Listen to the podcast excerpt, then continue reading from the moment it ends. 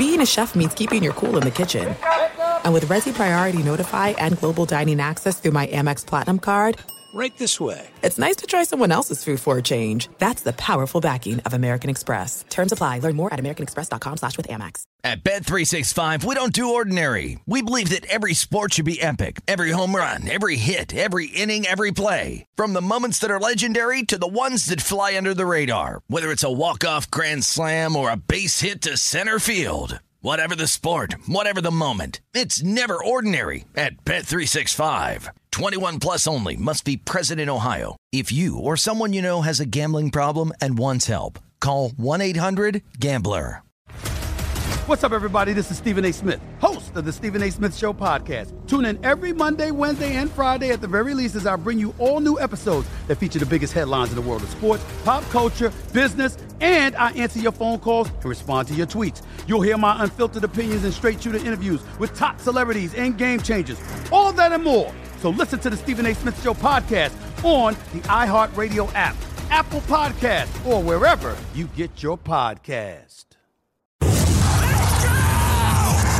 This is the Lombardi line with former NFL executive Michael Lombardi. Now here is your host, Stormy Buonantony, on VSIN, the Sports Betting Network was the perfect example of why sports are the best reality TV. And we're going to talk through it all on today's edition of the Lombardi Line presented by DraftKings alongside three time Super Bowl winning executive and strategist Michael Lombardi. Stormy Buonantony with you. If you wanted chaos in college football, you got it. We will talk through the FSU snub in about 15 minutes, but we're going to start, Michael, with the most important thing of the day, obviously, which is how about them Niners? What a how performance yesterday, Michael.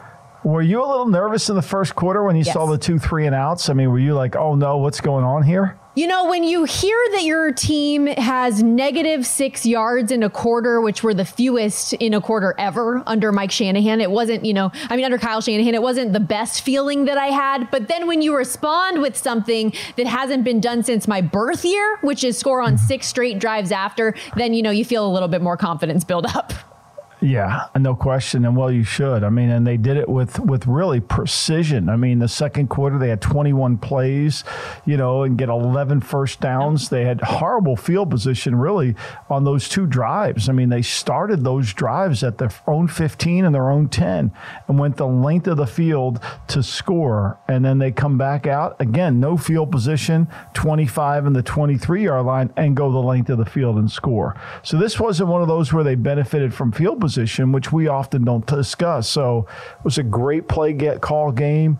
Their defense was really very uh, aggressive. They tackled well. That was a pristine performance by them, other than the first quarter. And look, the Eagles had 24 plays in the first quarter and they could only get get six points. And you know that's ultimately what happens when you don't score touchdowns when you get to the red zone. Things fall apart for you. Yeah, 42-19 the final, so an easy win and cover for San Francisco, which got up to a three and a half point favorite at close.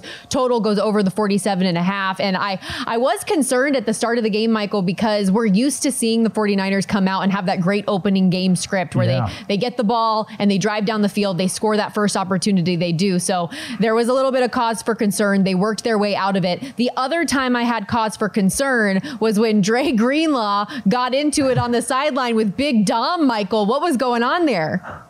Yeah, I mean, I look, uh, you know, I mean, Big Dom's a big part of that organization. I think he's got the assistant GM title along with, you know, head of security. They, he gets things done no matter who you talk to that has been in Philly, that has left Philadelphia whether you know whether it's going back a bunch of these coaches they all hold Dom in great respect because he gets stuff done. He kind of does all the things that need to get done. He's a vital part of that team. So yeah, he got into it. It'd be interesting to see what I'm sure the league will spend more time on this than the horrible refereeing that we saw over the weekend. You know, I'm sure they'll do that, but we'll see. Look, he's it was one of those situations where Greenlaw gets thrown out. I mean, that was not a fair exchange. I mean, they're throwing Greenlaw out. Dom didn't play. taking Dom off the sideline. What, what, what was that going to do? Well, and he like, was seriously, just doing what did his, that do? He's the head of security, Michael. Like, and I'm a 49ers fan saying this. He was just doing his job from what it looked like Yeah. to me, trying to break things up. I wish the Greenlaw didn't make contact. Like that obviously makes it look a lot worse than it did if he was actually just pointing or anything like that. But makes contact with the face. You got to be out of the game. And I thought that that was a spot where maybe the Eagles could rally a little bit, get behind They that. Yeah, they had nothing left in the tank. Stormy. I think I think what we were saying all week about the 92 plays against Buffalo, we saw them come out and do the best that they could in the first quarter. Yep. They they landed a bunch of punches and it didn't flinch the 49ers. I mean, it didn't flinch them. They said, "That's your best punch." And right onto it. And so, look, this was going to be the residual effect of all these three games. Now, let's put things in perspective here, right? You know, people that were complaining about the power rankings of Philadelphia, they're, they're well earned here. Let's be honest. I mean, Philadelphia has not been a very good team numerically. They've been a powerful team in the last 10 minutes of the mm-hmm. game, closing it out and winning. But when you look at the stats, 32nd and third down a defense, 28th in red zone defense. Teams are throwing the ball at a rapid rate against them, attacking these corners. I mean, here's the thing that's funny, Stormy. They put money into the secondary. They paid Bradberry. They redid Slay's deal. They trade for Byard, and they can't cover anybody. And in the first quarter, we saw their front kind of give Purdy some trouble, and that helped. But once the, the offensive line of the 49ers got control of the game, all hell broke loose. Yeah, and, how about Deebo Samuel too? There was a lot of trash that was talked coming into this game for him to go out there and have 138 yards and three touchdowns, massive performance from the wide back, whatever you want to call the position that he does, but the strength, the speed, everything he did. And your boy Brock Purdy, 314 yards, four Yeah. touchdowns. Um, now the MVP favorite, and I know you guys on Saturday had Brian Baldinger on the program who said if you want if you want to get a good number on Brock Purdy, get it now. 11 to 1 was as high as 17 to 1 some places last week. Now a 3 to 1 favorite. Jalen Hurts and Dak Prescott behind him at plus 350, but well deserved given all of the numerical stats. Speaking of numbers, Michael, that he leads the NFL in right now. I mean, he's playing flawlessly, flawlessly, accurate. You know, bad weather, no problem. Makes plays, moves around, gets the ball. I thought Deebo was great yesterday. I know they were talking on the broadcast about, oh well, you know, McCaffrey's got to be up for it. I know Terry Bradshaw mentioned that that's his MVP. Look, if you're going to give a non-quarterback the MVP, there's only one person who wins that award, just one. His name's Tyreek Hill. He plays for the Miami Dolphins. He tilts the field way more than McCaffrey. He is a huge part of all the success that Miami has had this year and they'll continue to have as they actually are, you know, that now they're tied for the same record as the Chiefs. The Chiefs have the tiebreaker, but the Chiefs seem very vulnerable. This first this this number 1 seed to me in the in the AFC is up for grabs. The NFC it's still Philly, San Francisco, Philly having the one game advantage, but to me, there's only one player outside of the quarterbacking position, whether it's Prescott or Purdy, that really deserves the mention, and and that's Tyreek Hill. Which, quite frankly, I don't know why Tua is seven to one and Tyreek sixteen to one because Tyreek is why Tua looks so good. He had five catches over 150 yards, two touchdowns yesterday. He's on pace for 2,098 yards, 17 touchdowns, and 132 grabs on the season. That's that's what his projected numbers are at right now, which obviously would set a single season record set previously by Calvin Johnson. And he said at the beginning of the year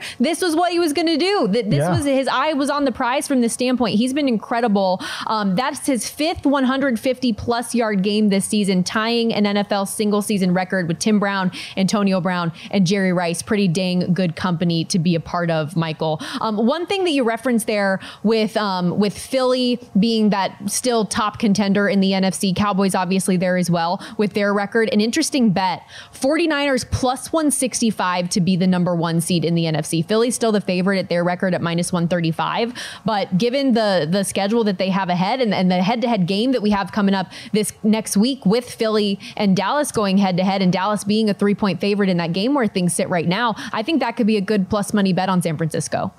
Well, look, I think that you know they got Seattle at home, they got Arizona in Arizona, then they got Baltimore at home, tough game. Gotta get through Washington and Washington. yep. Washington. And Washington, and then they got the Rams at home. So let's just say they go four and one down the stretch. There's no reason they can't go five and zero. They can't. No reason they can't be fourteen and 3 mm-hmm. But let's just say they stub their toe against Baltimore at home. I don't think they will, but let's say they do you know, now the Eagles have to lose two more games, and Philly has a tougher schedule. I mean, let's face it, they got Dallas this week, which that line opened up what, and it moved. It's at three and a half. What I checked this morning. Mm-hmm. Right, they come back. They, then they got Seattle in Seattle, not a problem. And then two of the last three games, they have the Giants and the Cardinals. But this means they're going to have to play their guys all the way through the end of the year. There's going to be no break. Hurts going to have to play, and I don't think Hurts looked healthy yesterday. I don't think Hurts was this. I don't think he's had the same speed. Remember, this run game, Stormy, has been the key to their success, right?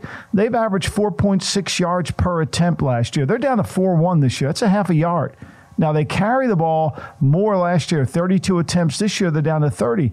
But what we're seeing from Philly this year, and we've been saying it all year, that second quarter dominance that they had yeah. last year, 206 points, they're minus 50 in the second quarter this year.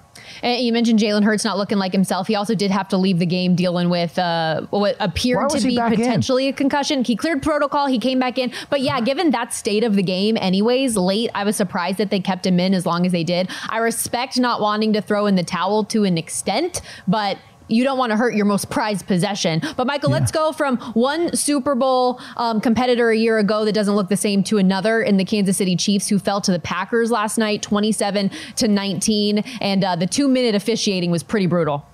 Brutal. Yeah. I mean, look, but we're going to make sure we, we really dig into the Dom and the Greenlaw thing this week, and we're going to make sure we don't talk about the officiating. I mean, I don't know. I was watching a game. They called a false start. I never even saw it in the Rams Browns game. I mean, it, it just doesn't extend to the national TV games. It goes all over. Look, Kansas City has no one to blame but themselves, right? I mean, you throw an interception in the fourth quarter. You got you know, you have to punt. You can't convert plays.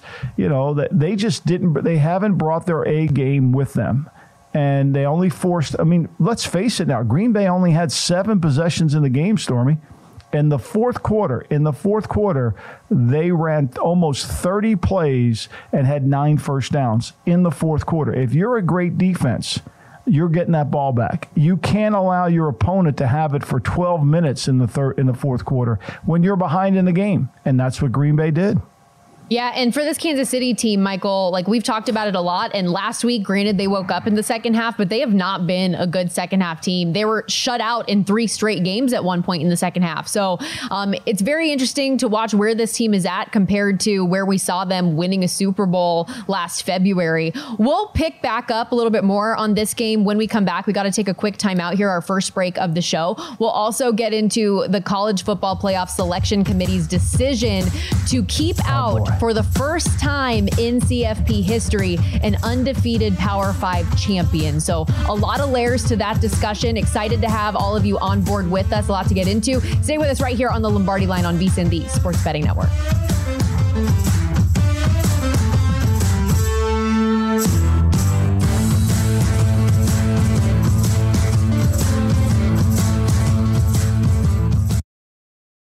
At Bet365, we don't do ordinary. We believe that every sport should be epic. Every home run, every hit, every inning, every play. From the moments that are legendary to the ones that fly under the radar. Whether it's a walk-off grand slam or a base hit to center field. Whatever the sport, whatever the moment. It's never ordinary at Bet365. 21 plus only must be present in Ohio. If you or someone you know has a gambling problem and wants help, call 1-800-GAMBLER.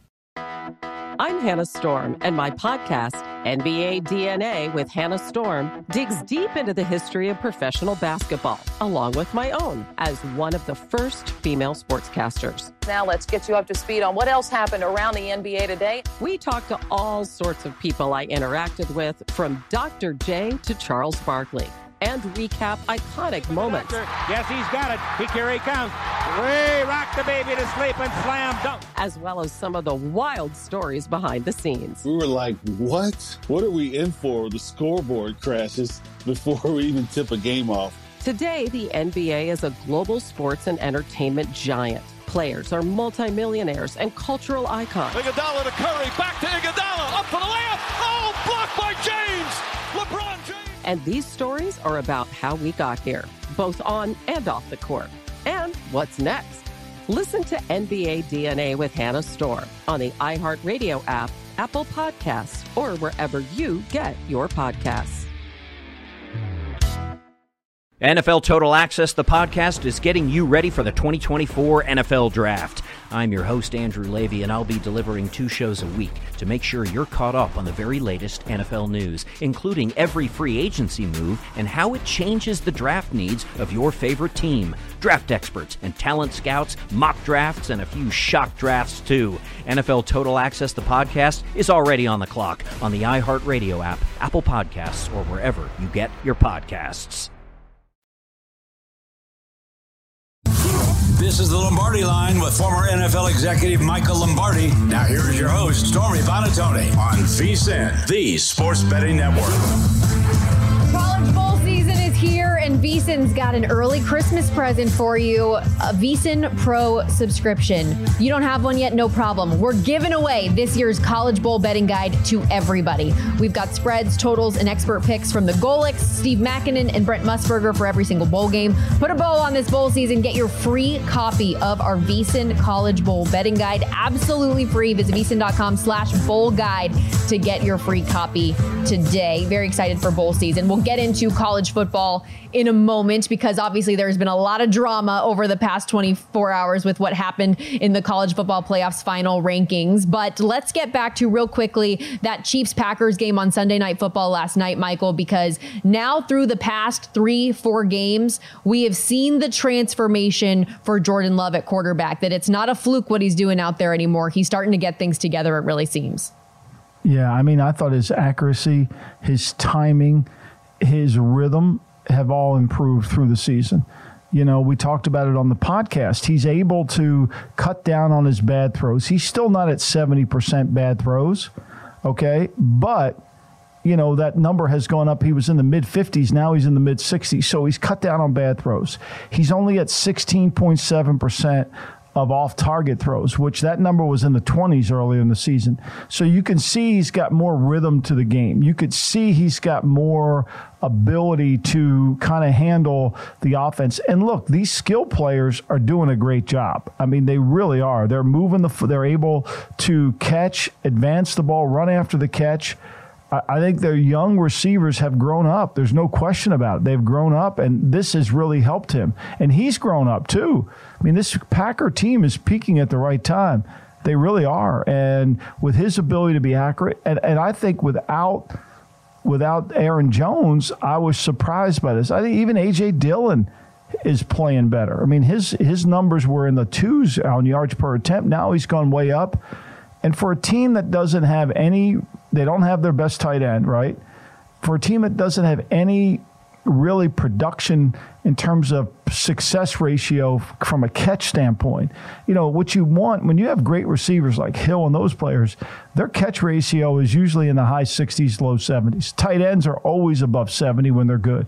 Packers don't have any of that and yet now they're starting to their numbers are starting to climb and you could see it. I mean musgrave before he got hurt he's at 73.3 when he comes back that number will go way up. Yeah we'll have to see what's what happens with christian watson dealing with the hamstring. But lafleur said it before the game michael that for his quarterback jordan love he's had a thousand snaps and mistakes now to learn from and to start to figure things out. And over these last three games 3 and 0 857 passing touchdowns passing yards eight touchdowns no picks. Since week nine he's third in QBR of all quarterbacks, third in pass yards, and second in touchdowns. So this stretch has been really good for him to get some confidence. And the Packers now sit at six and six and are in that seven spot in the NFC playoff picture. They are now minus 230 to make the playoffs. And I think they're becoming a team that you don't want to see in that early round. Yeah, I think that's right. And their defense is tough to block, right? I think their defense is tough to block, and they're covering better. Yesterday, they played man to man against the Chiefs and had no issues. Mm you know, and they were able to put some pressure on. Look, we know the Chiefs aren't explosive. The Chiefs ran the ball effectively. They were over five yards a carry in the game. But again, what happened? They got ahead. The Packers scored to get ahead. The Chiefs kind of couldn't run the football. You know, I, I do think they're a tough out. If he continues to play at this level, And we said last spring and summer that the Packers were not a bad team. They were good defensively. They just needed somebody to play quarterback that was playing well. A lot of good young players on their offense and that offensive line can pass protect. And I think that's shown to be true. And I think we're, we're feeling a little bit vindicated for our preseason thoughts on Jordan Love and the Packers versus that stretch. Where We were like, oh, maybe this is not going to work out. It turns out our initial feelings were correct, at least for the time being. Um, okay, Michael, let's get into a little college football playoff talk here because for the first time in the history of this four team format, an undefeated Power Five team, yeah. a conference champion, has been held out. The way that the top four shook out Michigan, number one, Washington, two, Texas, three. Alabama gets in as a one loss SEC champion at four. And then Florida State and Georgia end up on the outside looking in. When you saw this come down, what was your initial reaction? Well, I said on Saturday night to the great Bill Berman, who was who basically was cheering on Alabama and was responsible for the turnaround. he takes full credit for it completely, right? I mean, if Big Daddy takes credit for the Packers, Bill Berman's going to take credit for Alabama. I mean, Nick Saban only did his best job because of he had somebody in his ear all Obviously. week obviously. Uh, I, I, felt like, to me, I would have put Georgia and Alabama in. I know I, it sounds like I'm an SEC snob. I didn't get all the Texas love. You know, I mean, here's a team that I don't, I didn't think the Big 12 was as good as it's been in the past.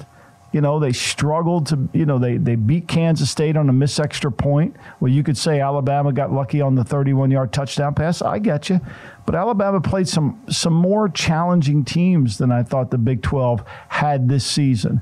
So I never thought they would put Florida State in because they keep saying it's the best four teams.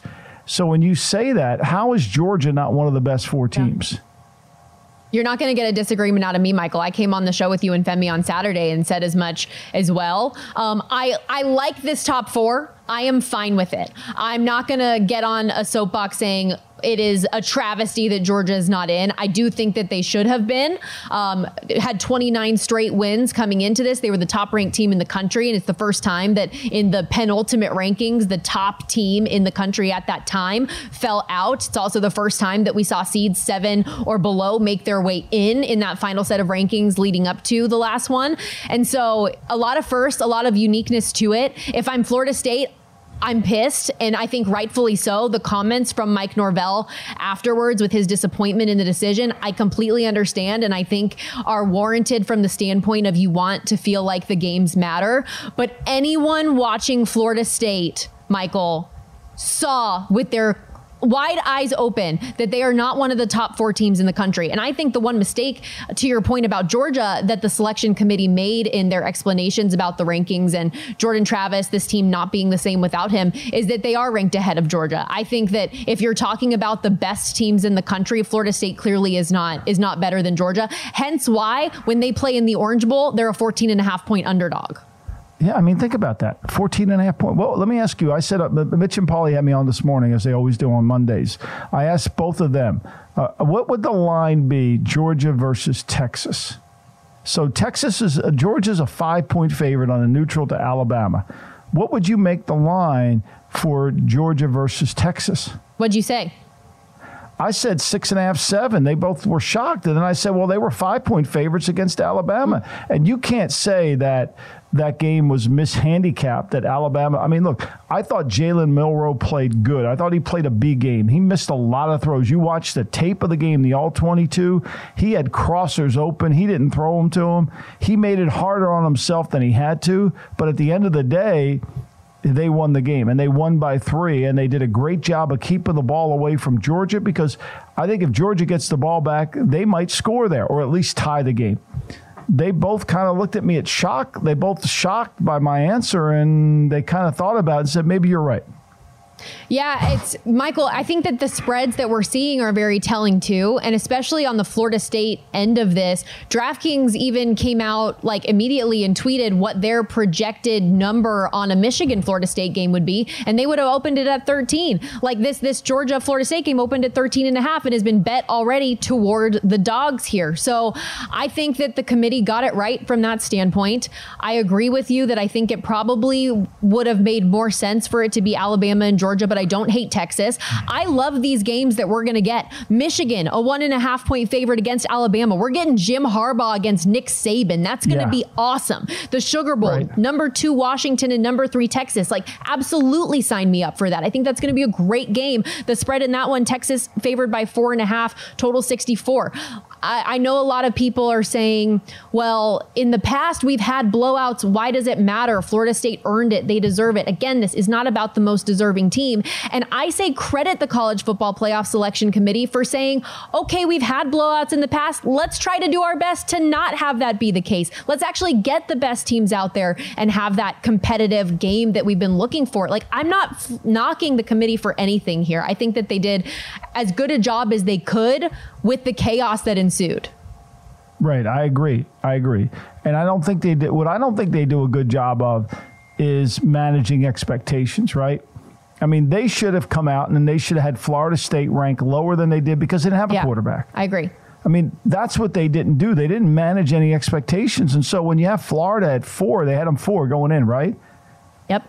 And Florida wins and now you drop them to five because even after they won, then you're saying, well, we graded your performance. If they would have Florida at six, saying, look, they're not the same team, they're struggling to win. You know, if they have an impressive performance against Louisville, we'll put them in here. But I think that's where they did a horrible job managing expectations. I agree. I do think that was a mistake because they do have in their criteria that injuries can play a factor, that they should have made that more known in the previous set of rankings. But there, there's something else that I want to explain about this, and we can get into it later in the hour because I was at the mock selection committee earlier this season and have some more intel. We'll discuss, but first, TG when we come back. This is the Lombardi line with former NFL executive Michael Lombardi. Now, here is your host, Stormy Buonantony, on VSIN, the Sports Betting Network. If you're looking for a betting edge this college bowl season, the VSIN experts have got you covered. Become a VSIN Pro subscriber with our introductory offer of just $9.99. VSIN Pro subscribers get access to our daily recap of top plays made by VSIN show hosts and guests, tools like betting splits to let you see where the money and bets are moving every game, and our college bowl betting guide where you get picks for every single bowl game. Don't miss out. This is a limited time offer. Visit vsin.com slash subscribe today to sign up for only $9.99 and become part of the sports betting betting network. That's vsin.com slash subscribe, V-S-I-N.com slash subscribe. Welcome back into the Lombardi line. It's time to step right in to Michael's office. Let's run that open. The appointments are lined up. You waiting for somebody in there? Got an appointment. And it's not about what you want to hear, but what you need to hear. It's not personal. It's strictly business. It's time you and me had a private talk, Winger. Step into my office. It's Step Into My Office with Michael Lombardi. Mr. Lombardi, we'll see you now. All right, step right in. Nick Sirianni coming off a tough, tough 42 to 19 loss to the San Francisco 49ers in the NFC. Obviously, it was a taxing overtime game against the Bills the week prior. And now, as they get set for a Sunday night matchup this coming week against the Dallas Cowboys, they're a three point dog. Michael, as Nick Sirianni comes in, he's talking to you, he needs some advice. What should he say to his team to get back on track and rebound from the loss this week? I don't think he needs to say too much to his team. Obviously, they were humiliated and they were beaten uh, the Philadelphia media, the Philadelphia fans will do all the talking. I mean, none of these Eagle players are going to be able to go to their local Wawa or their local Dunkin' Donuts and not have to hear the chatter about how unhappy the fan base is. They'll hear it. I think what Nick needs to do for himself is to stop thinking Dallas is the most important game or Seattle's the next most important game. What's most important for Nick Sirianni today is to figure out what he needs to be able to compete and win a Super Bowl? And how can he advance in the playoff? And what can he do to his team today to fix the problems that are going to creep up at the most inopportune time? That's what great coaches do. Like everybody sees the Cowboys as the opponent. That's all anybody will talk about. But the real challenge for Sirianni is today is to figure out what we have to do, practice, player, and scheme to improve our deficiencies, most notably defensively, but how can we complement the defense? What do we need to do to improve an offense in all three phases? That's the conversation. And if he figures that out, then beating Dallas, beating Seattle, beating the Giants twice, or beating Arizona are insignificant compared to solving that question. Where are we? What are our weaknesses? What do we need to do to fix them? The Eagles are plus 550, still the second shot on the to win it all in 2023. How about Mike Norvell, head coach of the Florida State Seminoles, ste- stepping in after their 13 and 0 season that was capped with an ACC title win over Louisville? They become the first Power 5 undefeated team not to make the college football playoffs top 4. Mike Norvell publicly did not mince words. He said he's disgusted and infuriated with the committee's decision to have what was earned, in his opinion, on the field taken away because of a small group of people. They now have to get set to face Georgia in the Orange Bowl. Michael, what does Norvell and this Florida State team need to hear as they try to show what they were made of? Well, there's no sense in complaining. It's over you know, Mike, there's no sense. Nobody feels sorry for you. Nobody's going to sit there and say, yes, you're right. Everybody's going to be happy, especially your competitors. What you need to do is turn it up. You need to use this setback and make it a comeback. I feel badly for the kids who aren't going to be with your program next year uh, because they're not going to be able to experience the Final Four. But you're going to be the head coach of Florida State long after this game. So you need to do everything in your power. And as a young coach, I think one of the things you can learn from from this. And I think Urban Meyer had this nailed down pretty well. Is yes, you may lose your starter, but you better have a really good backup and a really good backup after that. What we're seeing in the transfer portal is kids that don't play immediately leave school. So the, that's what we know. And what you're going to have to do is recruit as many quarterbacks and have them on campus and then develop them.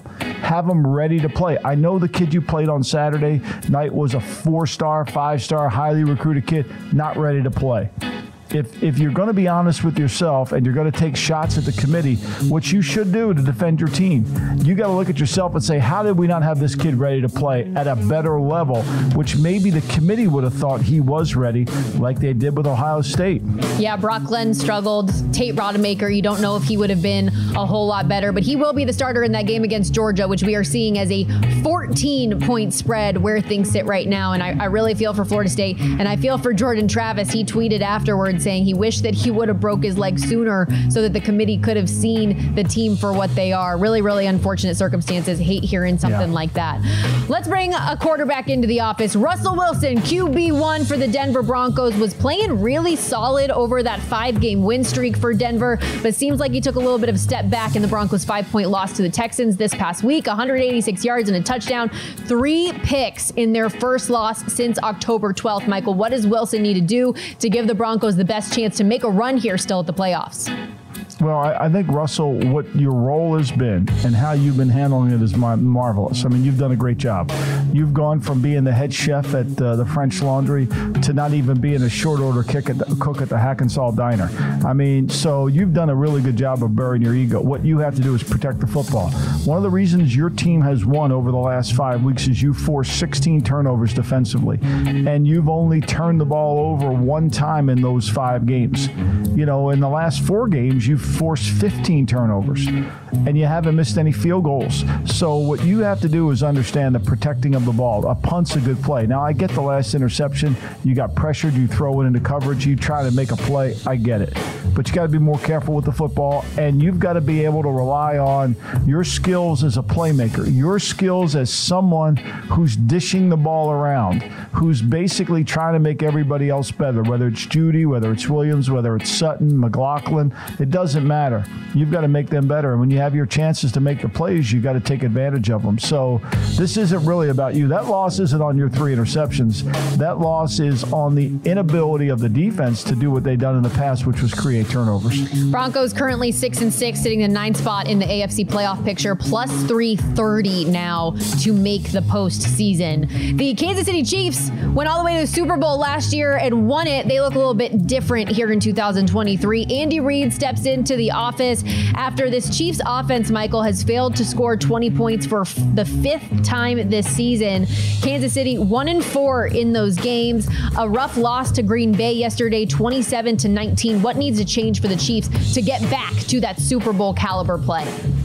Well, I think, look, uh, I mean, Andy, if you'd have told you before the game that the Green Bay Packers were going to be able to move the ball in eight possessions or seven possessions that they had it and scored 27 points, you would have said there's no way. We're a better defensive team than that. And that's true, you are. You've been that way all year. Eight possessions, it, it really, seven possessions, and they get 27 points. So this is really, you know, you scored, you, you know you're not going to be explosive. For you to get to 24 points, for you to get to 27, you need to create a defensive turnover. That's not going to happen all the time. So if the defense doesn't play its A game, you're going to have to figure out how to play one. Chiefs eight and four right now, currently in the fourth spot in the AFC playoff picture behind the Miami Dolphins, who have that one seed where things sit right now, the Baltimore Ravens and Jacksonville Jaguars. Let's go to the NFC where Pete Carroll is stepping in to Michael's oh office after the Seahawks' six and three start. Seattle has now lost three straight and seem to be fading. They've got the 49ers and Eagles in back-to-back games to close out a brutal stretch of their schedule. What does Carroll need to do to avoid falling out of the playoff race altogether? You know, Pete, all it takes is one win. All it takes is one win. You know that better than I do. One win. All, and you finally got your offense in gear last week. You finally scored 35 points. The problem is you went against a defensive offensive team that was lights out. And the schedule doesn't get any easier because you're going to play a team on the road whose offense is lights out. But you know that team. You understand that team. You know how to play that team. You played them well in the playoff game last year. You guys got to make your team believe without any evidence that they have enough confidence to go down there and play well. One win can propel you to more wins. But you got to get that one win. We got to win the close games and you got to play much better on defense than we've played all year. I mean, I think that's going to be the key for the team. Got to play better defensively. We haven't been able to get control of the game. When you give up 33 first downs like we did the other night, or you give up 23 against San Francisco, you got no chance to win the game. The game you should have won with a Ram game, your field goal kicker has really let you down this year. I think that's come through pretty clearly. So for me, it's just about one game. Don't worry about what's ahead of you. You got after Philadelphia, you got Tennessee, Pittsburgh, and Arizona. You know, you can win all three of those games. That puts you at nine wins. You got to find a way to win one of the next two. It is a compact race for those wild card spots in the NFC. Minnesota, Green Bay, the Rams, as well as Seattle, all sitting six and six right now. But with Seattle and LA specifically, they're both teams in the NFC West. If it comes down to one of them, LA obviously has that tiebreaker. The Seattle Seahawks are just one and three in NFC West play as of right now. We're going to step aside when we come back. VSIN Zone Mike Pritchard, NFL analyst, is going to join us, get his big takeaways from Week 13 in the NFL and his opinion on tonight's Monday Night Football game. We'll be right back on the Lombardi line. At Bet365, we don't do ordinary. We believe that every sport should be epic. Every home run, every hit, every inning, every play. From the moments that are legendary to the ones that fly under the radar. See for yourself when you sign up today and get $150 in bonus bets when you bet just $5. Whatever the sport, whatever the moment, it's never ordinary at Bet365. 21 plus only must be present in Ohio. If you or someone you know has a gambling problem and wants help, call 1-800-GAMBLER. Terms and conditions apply.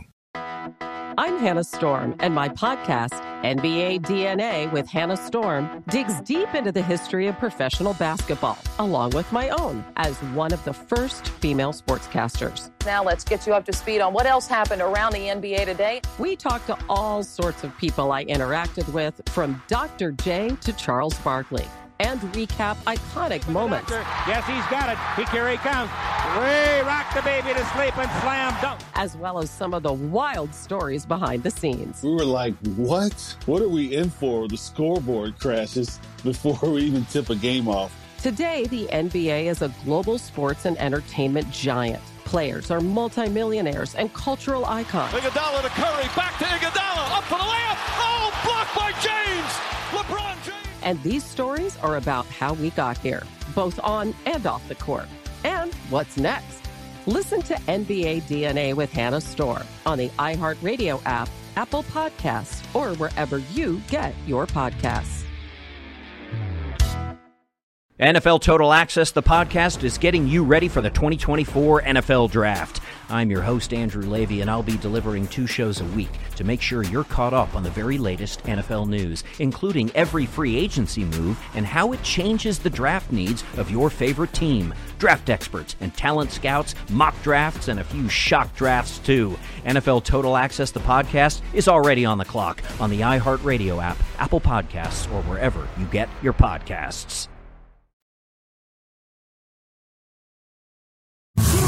This is the Lombardi line with former NFL executive Michael Lombardi. Now here is your host, Stormy Buonantony on VSIN, the Sports Betting Network. Don't forget on DraftKings Sportsbook this week, new customers can bet $5 and pocket 200 in bonus bets instantly. Plus, all customers can get a no sweat same game parlay every day. Download the app and use the promo code VEGAS when you sign up. That's V E G A S.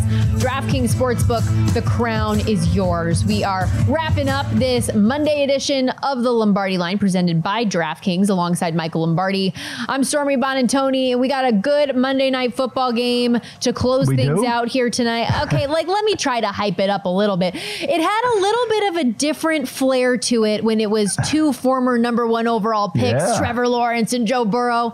Uh, Jake Browning's got a little bit of a different flavor to this Monday night game as Jacksonville is now all the way up, Michael, to a double digit favorite at home Yeah. taking on the Bengals today. What do you think about the, the one tonight? Well, I mean, it was eight and a half all week, and it just kind of finally had a tick up there. I think the more people pay attention to Cincinnati's team, they realize that all season long, Cincinnati has not been very good on defense.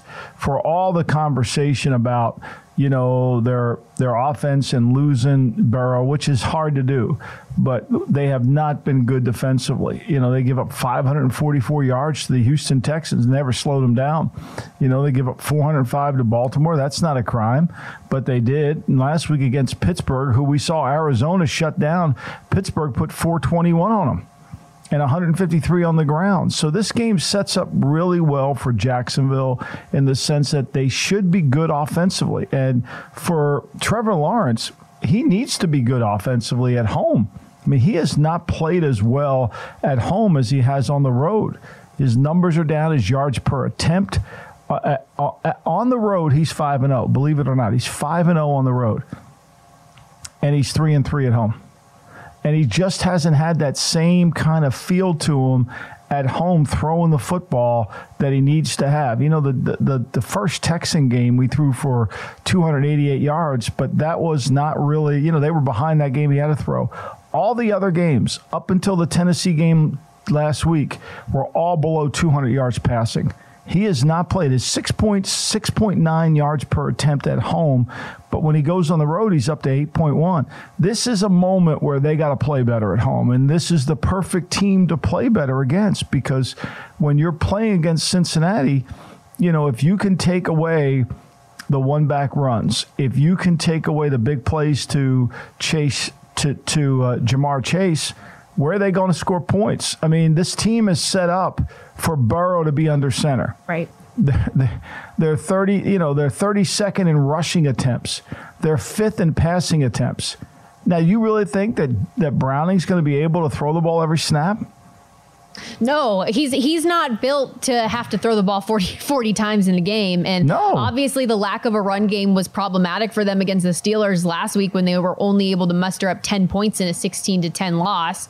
For Jacksonville, I, I feel very much so on the same page as you is there's so much opportunity for them to score and for them to do things tonight. I just wonder if they will. They're not the type of team that's used to being a big favorite, right? I mean, Yeah, historically looking right. back because of a lot of their struggles and even the past 2 years when they've gotten better, they haven't been a favorite of 8 plus points. They haven't been a favorite of that margin since 2018, week 3 of that season against the Tennessee Titans. So, laying double digits is a really really different role for them, Michael. So, as it pertains to that number specifically, which way do you lean against Cincinnati? You know, because I worry, how is Cincinnati going to move the football? Right. How are they going to score points, right? You know, they cannot run the ball. They're 32nd in rushing attempts, they're 32nd in yards. Oh, but they're 29th in touchdowns and they're 27th in yards per attempt. This is a team that gives up rushing yards. See, here's the kind of the understanding of how you build teams. When you can't run the ball, you can't play run defense. And people say, why is that? Well, because you don't get enough practice against a good run team. And so there's no physicality in your defense. They're 31st in the league in yards per attempt. They're 31st in yards allowed on the ground. You know, now they're better if you throw the ball. They're third in interceptions, but they can't stop the big play. They're 31st in the big play. So this is a really hard. Lou Anarumo has been a great coordinator for Zac Taylor, but he's been in always he's in a tough spot because Zac builds the team around 11 personnel, and I'm going to throw it all over the place. And you know, and they've been able to get away with it. But you know, it's very challenging. And when you look at what they've done, I mean, Zac Taylor without Burrow. You talk about Bel- Belichick. He's 34 and 24 straight up with Burrow. He's four and 20 without him lately, recent history, Bengals two and three ATS away from home, 0 and three ATS their last three in general. Meanwhile, Jacksonville, the only no cover as for, for them recently was that blowout loss to the San Francisco 49ers. Other than that, they've been a really good cover team. Seven of their last eight games, they've covered five straight in conference. Um, with this total, Monday night prime time unders 13 yeah. and 1 to the under. I mean, and between Sunday yeah. and Monday night, those numbers are absurd too. It's like 30 something to 4 to the under, I want to say, um, dating back to the last yeah. 36 or 38. And obviously last night we had an over. So do you feel like we're due for, for another under tonight? I don't know if Brownie can score. I mean, look, one thing we do know the Jaguars in the last eight games are 7 and 1 against the spread. They're a good spread team but this spread's a little long, right? It's a mm. little too long. You know, you worry That's what about I said. it. yeah, I think it's too big for them you know, to for them to cover. I, yeah. But we're talking about Jake Browning, and we're talking about a defense here with the with the Jacksonville Jaguars that you know they're used to playing against eleven personnel. The Jaguars are fairly good, you know, at being able to stop, at being able to get pressure on the passer you know that you can throw the ball on Jacksonville, but you got to be able to protect a little bit. I'm not sure they can. I'm not sure this offensive line, which is really soft, it has a, it will be able to will be able to handle it. Now, this is the healthiest Cincinnati's been all year, Stormy. I mean, they're going to have Higgins on the field. They're going to have all their guys on the field. Other than Burrow, they're really healthy. I don't have a bet in this game where things sit right now. Maybe as we get closer to game time, I can talk myself into something or get involved in some of those first touchdown props, which are always fun pizza money bets if you want action on the game. But I just don't have, I don't have a lot of clarity one way or the other. I don't believe in what the Bengals are doing offensively or defensively for that matter right now. But Jacksonville, yeah. it's such a big favorite. You're not going to make a ton of money laying double digits, especially in a primetime game. So um, I've gone back and forth on it. I probably will still for the next couple of hours. But we've got a couple minutes here left in the show, Michael. Are there any other games that we didn't get an opportunity to talk about much today that you want to make sure that we touch on? Well, you know, when when we were going through the games, I mean, that we talked about the Zac Taylor. Maybe they want him back. That makes sense. I was disappointed in the Lions' defensive effort. I mean, there was mm. an opportunity for the Saints to get back in that game and win the game. The Lions are struggling still defensively. I know they got the big lead, but they're able to do it. I was really disappointed in the Chargers. They really didn't do anything in the game. Yeah. Now New England did less both teams never made the red zone. I don't know how the Chargers are going to get up off the mat and go play. I mean, no, but Keenan Allen's not even healthy. They didn't even try to double Keenan Allen in the game. You know, the other team I think that's interesting are the, the Texans. They just find they haven't played well the last two weeks, but they've won the last two weeks. They've been really an every time I want to bet against them or or downplay them, they're pretty good. You know, and this week they go up to the Jets and you know, they'll move the ball. I mean, the one thing about the Jet game and the Texan game, just a little side note, it's it's an inter squad scrimmage for the Texans because that's the defense the Texans run. Mm. Interesting point there for sure. That I can't get over that Chargers Patriots result, Michael. That it's another no. loss where the Patriots D holds an opponent to 10 points or fewer and they can't win the game. The fact that LA covered that game and only scored 6 yeah. points is absurd it's absurd. I thought the Patriots had a chance to win the game, yep. and I think I handicap. I thought they would make one or two plays. But here's the, here's the issue we don't discuss enough. Patriots' average starting field position in the game was the 14 yard line. And because of that, the Patriots can't put 8, 9, 10, 12 plays together to score. And they don't have any plays that they can make explosively. So when you put them on their own 14, they'll they got to they'll get it to midfield, but then it shuts down. They really are a 20 to 40 team. They can go from their 20 to your 40. But when they get to your 40, you're going to sack them. They're going to turn it over. It's exactly what happened in this game. Stevenson fumbles. They get to the 40. All of a sudden, Bailey Zappe takes two sacks. I mean, it was really, really bad situationally. And the Patriots have no one to blame but themselves. The quarterbacking position is just atrocious. How ugly has this gotten for Belichick now? Well, I mean, it's you know, it's amazing thing about him is he keeps working it, you know, but it's hard. It's hard to fix the problems when every day there's another problem. You know, the line messed up on this block. They don't block this guy on a short yardage, and then they get this guy block. There's there's just there's just not enough going on, and it started this summer. It started this summer. That's why it's so important to figure out what's wrong with your team. Yeah, Mac Jones wasn't it. Bailey Zappe's not it. Maybe they give another guy a shot. It has been really, really rough offensively. A 6 0 shutout to the Los Angeles Chargers. That's a wrap for Michael and I today. Keep it locked right here on VSIN. Sharp money coming up next. If you're watching on DraftKings Network, it's Pablo Torre. But we will be back here tomorrow. Same time, same place. Have a great day. Good luck with your Monday Night Football action.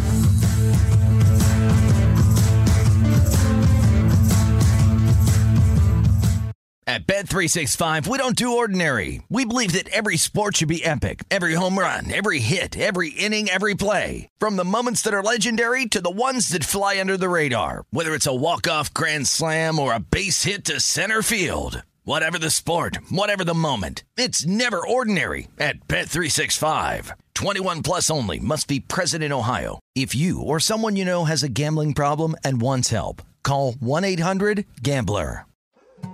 More Than a Movie is back with season two. I'm your host, Alex Fumero, and each week I'm going to talk to the people behind your favorite movies. From The Godfather, Andy Garcia. He has the smarts of Vito, the temper of Sonny, the warmth of Fredo, and the coldness of Michael. To the legend behind La Bamba, Lou Diamond Phillips. When I walked in, I didn't think I had a shot at Richie because John Stamos' picture was already up on the wall. Listen to More Than a Movie on the iHeartRadio app, Apple Podcasts, or wherever you get your podcasts. What's up, everybody? This is Stephen A. Smith, host of the Stephen A. Smith Show podcast. Tune in every Monday, Wednesday, and Friday at the very least as I bring you all new episodes that feature the biggest headlines in the world of sports, pop culture, business, and I answer your phone calls and respond to your tweets. You'll hear my unfiltered opinions and straight shooter interviews with top celebrities and game changers. All that and more. So listen to the Stephen A. Smith Show podcast on the iHeartRadio app, Apple Podcast, or wherever you get your podcasts.